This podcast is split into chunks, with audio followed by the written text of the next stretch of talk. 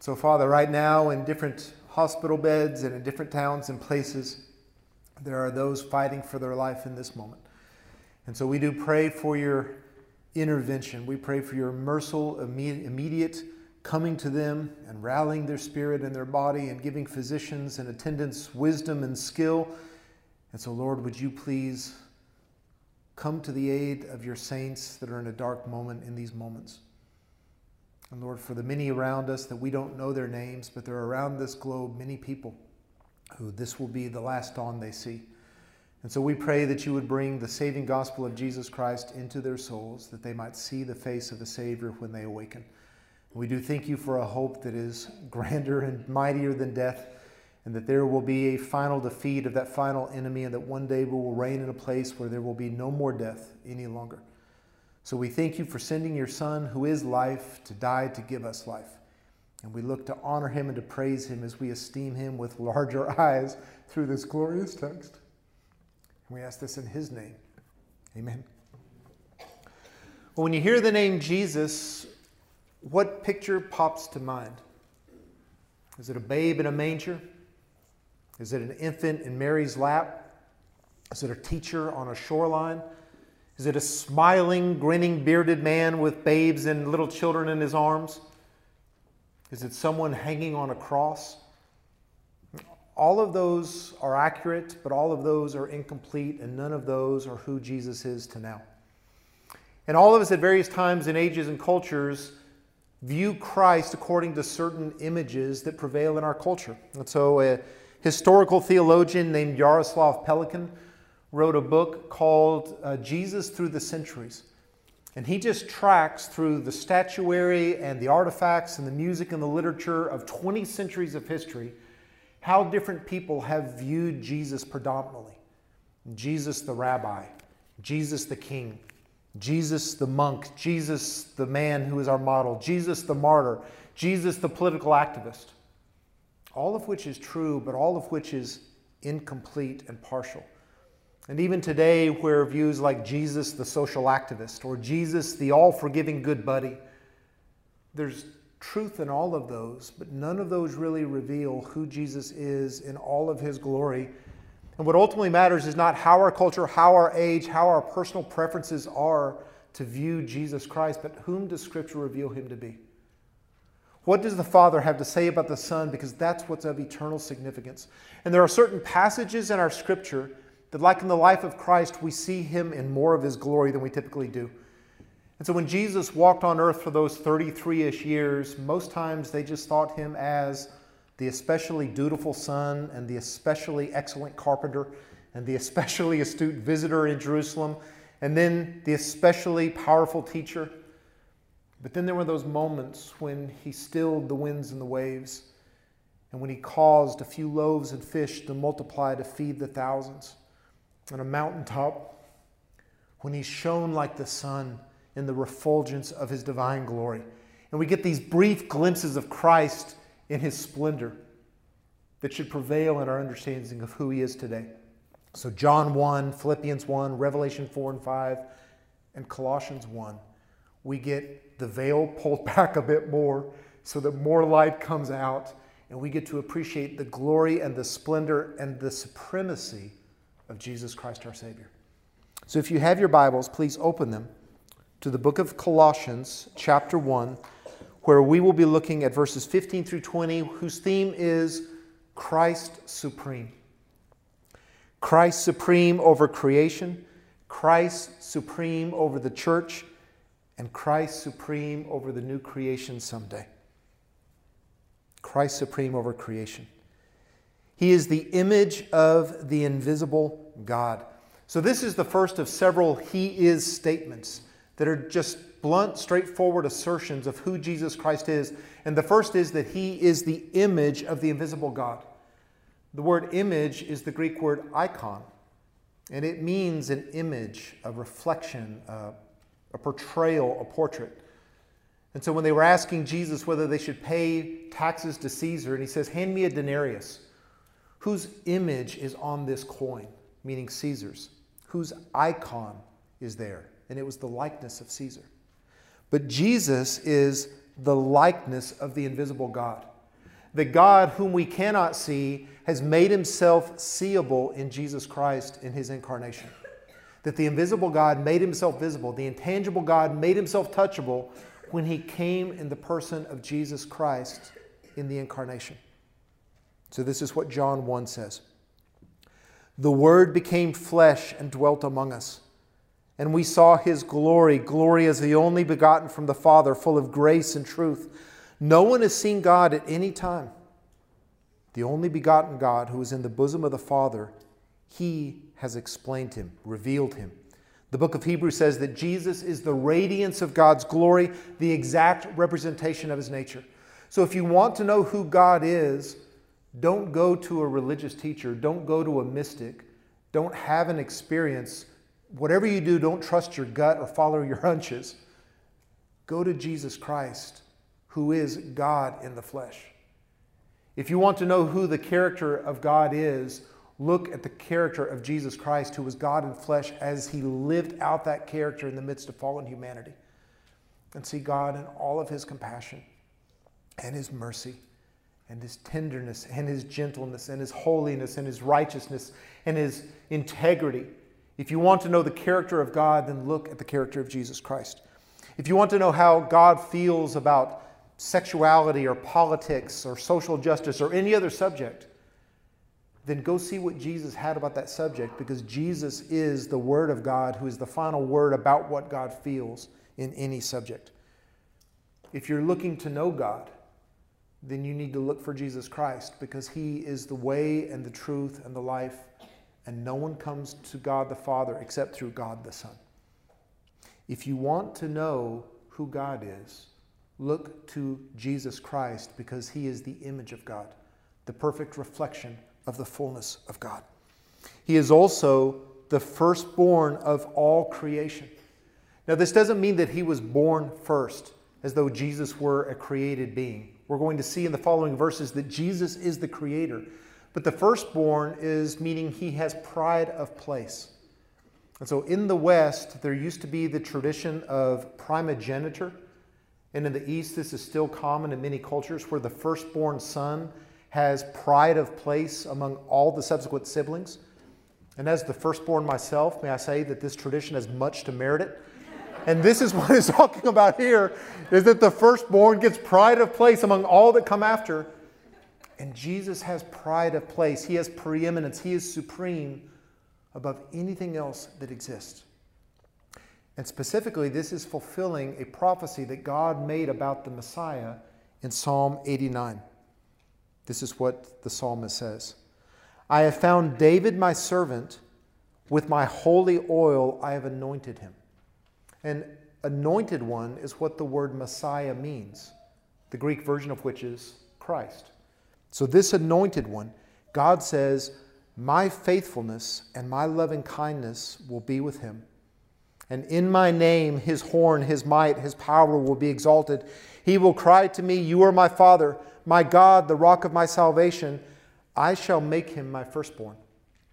Now, was David the firstborn? No. Was David the first king of Israel? No. Saul was. Was David the firstborn among his siblings? No, he was the youngest born. But God made him preeminent. God gave him pride of place. And so he says, I shall make him my firstborn the highest of the kings of the earth, my cup by loving kindness I will keep for him forever. And my covenant shall be confirmed to him. And I will establish his descendants forever, and his throne as the days of heaven. And these prophecies that God initially made about his Messiah, Messianic King David, were fulfilled in Jesus Christ, who is the firstborn of all creation. He has pride of place, preeminence, supremacy above everything else that exists. But it does not mean that he was firstborn because verse 16 makes clear that by him or in him all things were created, both in the heavens and on the earth. Meaning everything. If you're on the earth and look down, Jesus made that. If you're on the earth and look up, Jesus made that. The God the Father, the architect, made all things through Jesus Christ the builder. Jesus is the creator of all things that exist. This is what John 1 1 says. In the beginning was the Word, and the Word was with God, and the Word was God. He was in the beginning with God. All things came into being through him, and apart from him, nothing came into being that has come into being. He was in the world, and the world was made through him. 1 Corinthians 8 says, There is but one God the Father, from whom are all things, and one Lord Jesus Christ, by whom are all things, and we exist through him. Hebrews 1 says, In these last days, God has spoken to us in his Son, whom he appointed heir of all things, through whom also he made the world. Jesus Christ is the one through whom God made all things that existed. So, for these last several weeks, butterflies and hummingbirds have been enjoying the lantana outside of our dining room window. And it's been utterly delightful to sit down to eat, and then God's creation comes and enjoys their dinner right outside of our window. And both of these are moving miracles. A butterfly has a compound eye with 17,000 lenses that give it a 314 degree field of vision. That without moving its body, it sees almost a full 360 degrees. Its proboscis, which it makes shortly after it comes out of the cocoon, is longer than its body, but then rolls up like a garden hose. It has food sensors on its feet so that it can land and detect where it needs to draw nourishment. It's an utter miracle. And the hummingbirds, their hearts beat 1,200 beats per minute. Their wings flutter 200 times per second. They consume half their body weight daily. Both of these moving miracles were made by God the architect through the builder Jesus Christ. He made things of such delicacy and precision like no other craftsman can ever attempt to emulate. And Jesus is that artistic craftsman that God used to make everything that exists. On the other end of the spectrum, everything that we see in the sky and the things that we can were also made by Jesus. So when I was in college, I was required to take uh, four semesters of science, and three of those I took astronomy courses. Uh, the first because I thought it sounded interesting and easier than the alternatives, and the other two because I became utterly fascinated at the scope and the size and the scale and the diversity of God's creation outside our solar system. Our, it, it's literally inconceivable how immense and vast this universe is. That there are stars that dwarf our sun the way that the sun dwarfs the earth. And our solar system is this microscopic dot in the scale of these galaxies that are this together forming this universe. And we're still, as soon as we send new, more powerful telescopes into space to be able to see further without the obscuring of the atmosphere, it's still boggling the mind. Every, the further we look, the deeper we go, the more astounding is the size and the intricacy of the universe. And Jesus Christ made all of those things because through him all things were made. And on a more personal level, God used his son to make us. And all the dearest people in our life, our spouses, our children, our parents, our friend, those were also made by God through the Son, Jesus Christ. He was the architect, the Son was the builder, and from the smallest scale to the largest scale, Jesus Christ made all things. And not only the things visible, but he also goes on to say the things that were invisible as well thrones, dominions, rulers, or authorities, all things have been created through him and for him. So we don't even know the scope of Jesus' creation because we haven't seen the angelic uh, realm yet. But the brief glimpses that we get in Scripture of the seraphim and the cherubim and the four living creatures in Revelation 4 and the angels, Jesus made all of those as well. And so it's interesting when an angel appears on earth a typical response of human beings is to fall prostrate at their feet. But do you remember what we just sang? At whose feet do the angels prostrate fall? Jesus Christ, because he made them all. And we're wrong to think as though God and Satan were equal opposing powers. Satan is just an archangel, like Michael and Gabriel. but Jesus made him also before his fall. So there is no contest between the powers of darkness and the power of light. It is God allowing the powers of darkness to prevail for a season to accomplish his good purposes, but one day they will be utterly vanquished, just like on the day that Christ died, they were overthrown because Jesus is the creator and Lord of all things visible and invisible. All things were made by him, all things were made through him, and all things were made for him. That the Father made all of this vastness. I was reading an older book and it used a great adjective of all the vasty world. I don't know if we can still use that word, but isn't vasty a great adjective? And all the vasty world that God the Father made, He made for the Son. By the Son, through the Son, that the Son would have preeminence above all things. And notice those three prepositional phrases. All things were made in the Son or by the Son, through the Son, for the Son. Christ is supreme over every aspect and element of creation. And after having been made, in Him all things hold together. The cosmos doesn't disintegrate into chaos because Jesus, the Almighty Son, holds it together. That the sun and the stars continue to shine because Jesus keeps them lit. that the planets continue to orbit around the sun because Jesus keeps them circling. The earth isn't merely orbiting, we're spinning on our axis at tens of thousands of miles an hour, and yet we don't go spinning off into space like kids on a merry-go-round because Jesus holds them together. Our atmosphere doesn't spin off and dissipate because Jesus keeps us wrapped in this warm blanket. At an atomic level, uh, the electronic force doesn't cause the positive and negative particles to separate like they do because he prevails that the strong nuclear force is stronger than the electronic the uh, electromagnetic force jesus is holding all things together and if all this sounds suspiciously divine, all this creating and sustaining activity, it is. Because Jesus is God. Jesus, the Son of God, is the second person of the Trinity, fully God, just as he was fully man. So that all the natural attributes that we worship the Father for, that he is all knowing, that he is all powerful, that he is transcendent, that He is omnipresent. All of these things that we praise God for, we pray Jesus for because Jesus is God.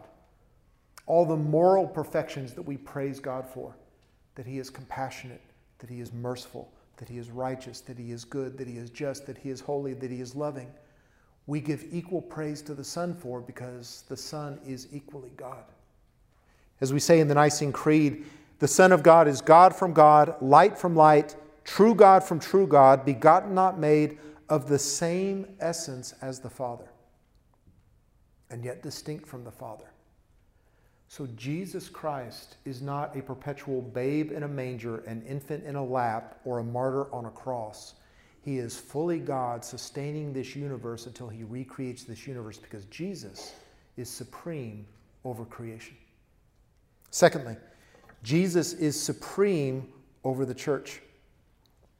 He is also head of the body, the church. Now, he's not talking here merely about the church in Colossae, he's talking about the universal church that is the body of Christ. This is what Paul says in Ephesians 1. And he, the God of our Lord Jesus Christ, put all things in subjection under his feet and gave Christ his head over all things to the church which is his body, the fullness of him who fills all in all. Paul says in Ephesians 4:15 and 16, speaking the truth in love, we are to grow up in all aspects into him who is the head, even Christ, from whom the whole body being fitted and held together by what every joint supplies, according to the proper working of each individual part, causes the growth of the body for the building up of itself in love. Jesus Christ, who is supreme over creation, is supreme over the church. He is the one who founded the church. He is the cornerstone of the church. He is the one who commissions the church to go into earth and to make all the disciples. It is because of Jesus' headship that the gates of hell don't prevail against the church. It is because of the power of Christ that as his agents go into every nation, tribe, and tongue, that the gospel is able to tra- take root into fallen human hearts. And so it is Jesus' church that we are a part of. He is the one that dictates what we believe, He is the one that directs what we do. It is by His power that we're enabled to do any good thing. There is no church that is MacArthur's church, Keller's church, Swindoll's church, Dever's church. It's Christ's church. And we are all just his servants, serving him as he calls us, where he places it, by his power, for his glory, because he is the head of all things. We celebrate two sacraments because Christ established two sacraments. And there is no one who is head over the church other than Jesus Christ that we look to for all things. And he is also the beginning of the firstborn from the dead, so that he himself will come to have first place in everything. Now, the firstborn from the dead indicates that Jesus Christ is also the first one to be resurrected.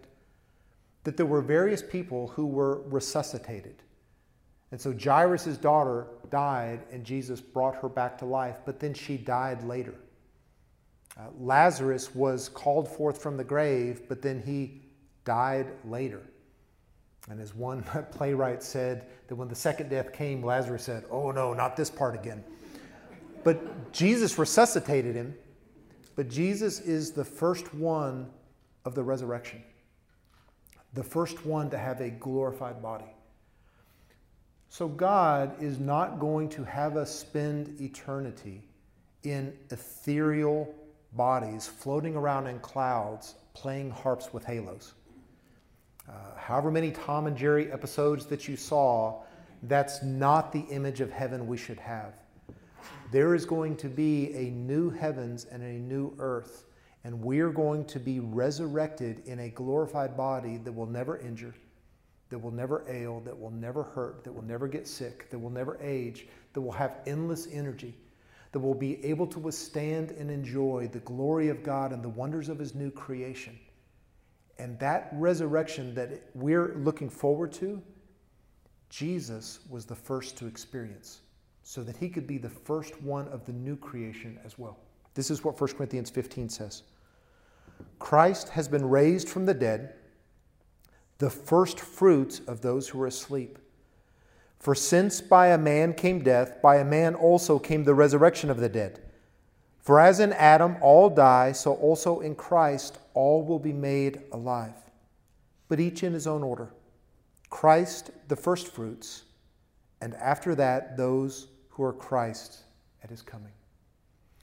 So, when in the spring you see the trees begin to green and then to blossom and then to bloom, and then that first piece of fruit comes out on the vine, on the branch, in the bloom, and you know that more is coming because you saw the first one emerge. Well, in the same way, Jesus was the first fruit of the resurrection. And what that should encourage us is, is that because he died and rose, when we die, we will rise as well. It gives me chills just to say that. There are those of us that we have lost this year. Uh, we know one saint, and she says, I've lost 20 people to COVID, personally, that she knows. But those that are in Jesus Christ, we know will rise again and never die again. And we know that they will rise because Jesus rose. We know that we will rise because Jesus rose.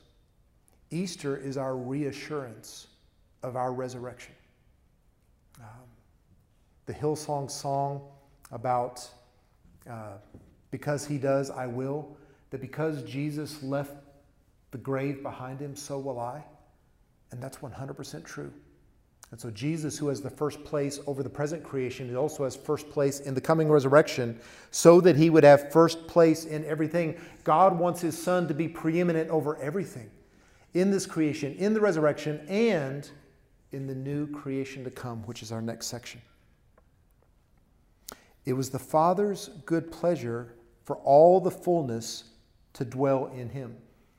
Now, if you use the New American Standard or certain other translations, you'll notice that the word Father is in italics because that word is not in the original text. Uh, likewise, in the ESV, they insert the word God, but it's italicized because that word isn't in the original text. Here's how the original text re- reads in the Greek In him was pleased all the fullness to dwell, which probably has the idea that God in all his fullness dwelt in Jesus Christ in the incarnation. And so Jesus Christ on earth was fully man, but also fully God, and in him all the fullness of deity fully dwelt so that he could accomplish the reconciliation of all things to himself. Having made peace through the blood of his cross, through him I say, whether things on earth or things in heaven. Now, reconciliation is a beautiful word. And we're going to see next week about the way that word is applied to us as individuals. But here the scope is grander and more glorious that Jesus is going to be the one who restores all things. So to reconcile means to conciliate again. It assumes that there were two parties that once were in concord, fell into conflict, and now have been reconciled through a mediator. And so there was God who made us to represent him on earth, that we were like God, we reflected him, so that we could represent God on earth as his vice regents. But when we rebelled against God and disobeyed his commandments, we put ourselves in enmity with God. We made ourselves his enemy. And now all the conflict and all the contention and all the conflict that we experience is a result of that rebellion that we as God's creatures raised against our Creator.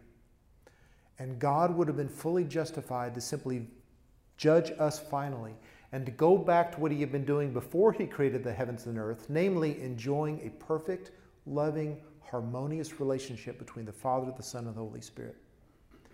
But God loved us so much that instead he set out on a plan of redemption that ultimately could only be accomplished by the second person of the Godhead, the Son of God, God the Son, becoming fully man, Jesus Christ so that he could be our representative and live a perfect life to perfectly fulfill the requirements of a perfect God in the law.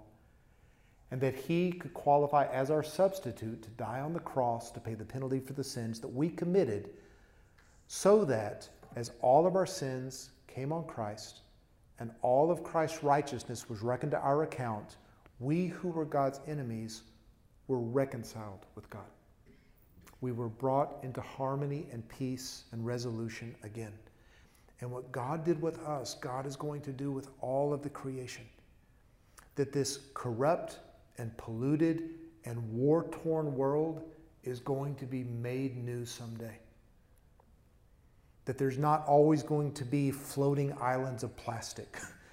There's not always going to be uh, decaying and corruption in polluted springs and wells that the harm that we've wrought, God is going to restore someday through Jesus Christ, who is going to make all things new, a new heavens and a new earth, so that they are pristine and perfect and pure and incorruptible forever and forever. So, uh, last week I finished a rereading of The Lord of the Rings. It had been that time. And if you remember how Samwise Gamgee goes back to the Shire with Pippin and Merry, and what do they find in the shower? The Shire.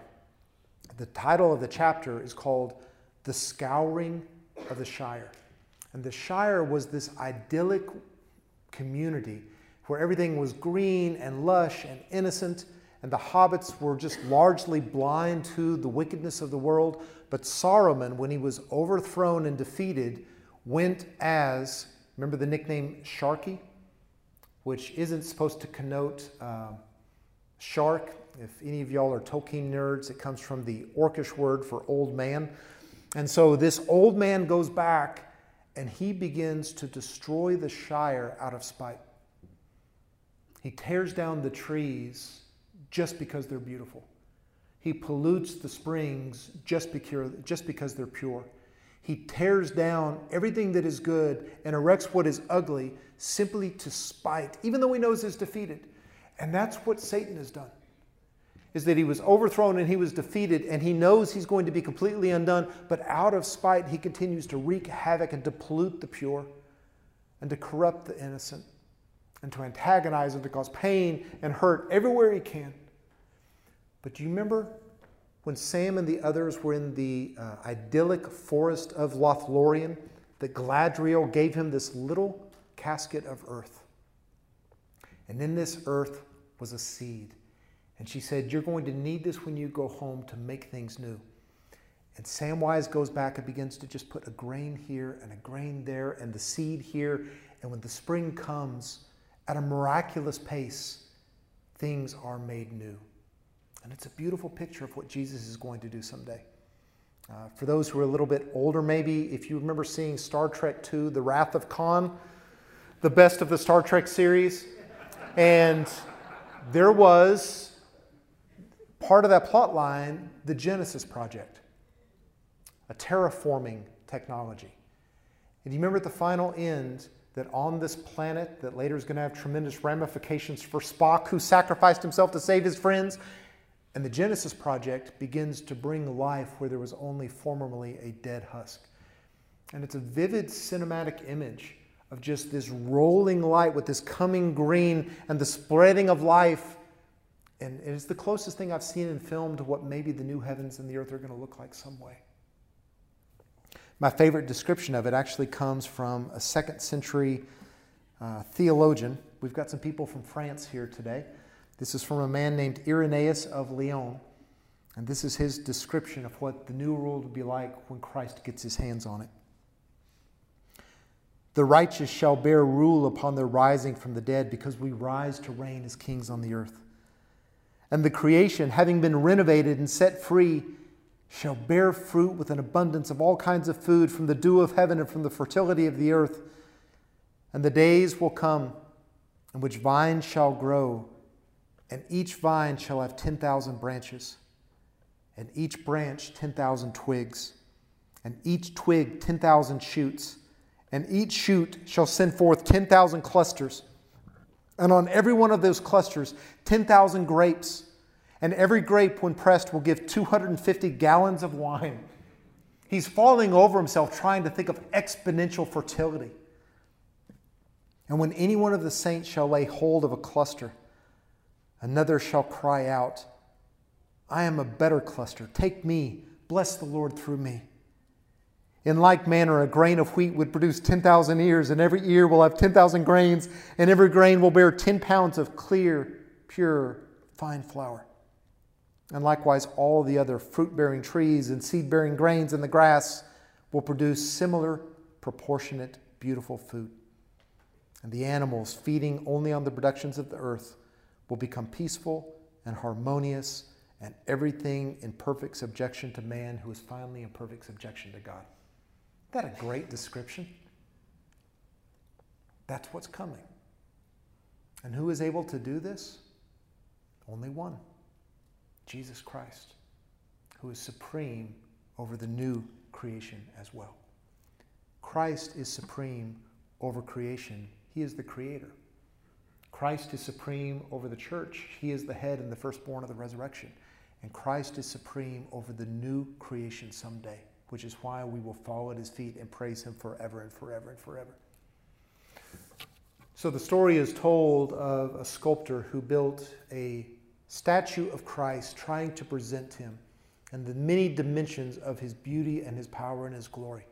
And people came from around the world to come and see this astonishing work and they could glimpse here and there, and they could come and they moved around, but none of it seemed complete. And so they came to the sculptor and they said, This is wonderful and it's glorious, but it doesn't seem quite right. He says, You're not looking at it from the right angel, from the right angle. The only way to properly view the beauty of Christ is to kneel. And the sculptor had made the statue of Christ so that the only way to see it and even a glimpse of his glory was to kneel. And that's what this text compels us to do to kneel and to wonder and to glory and to worship the one who is supreme over all things. Because he is the image of the invisible God. He is the firstborn of all creation. He is before all things. He is the head of the body of the church. He is the beginning, the firstborn from the dead.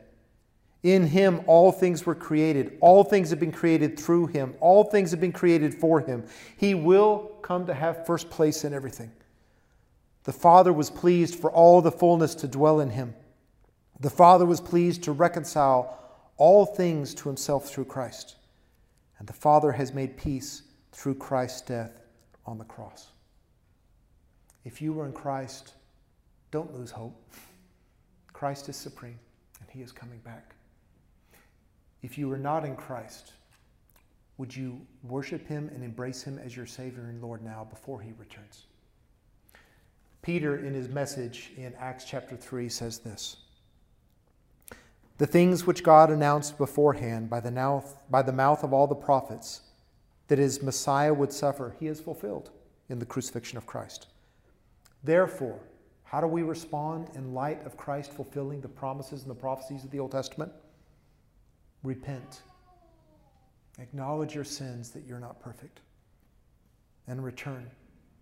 Go back as prodigals to the Father, so that your sins may be wiped away, in order that the times of refreshing may come from the presence of the Lord, and that he may send Jesus the Christ, appointed for you, whom heaven must receive until the period of the restoration of all things.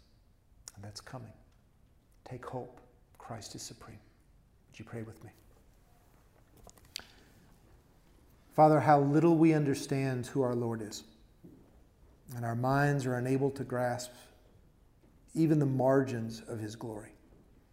But we thank you for passages like Colossians 1 15 through 20 that do peel back the veil a little bit to let more light shine through. Would the Spirit of your Son that you have placed in our hearts who know him illumine our minds to see him as he is? to soften our hearts to worship Him as we are. And if there are any here that do not know Him, would you make this the day of their salvation? Would you allow them to repent and to return, to receive Christ as their Savior, that their sins might be wiped away, and they might eagerly await the coming one who will restore all things? And we ask this in His name. Amen.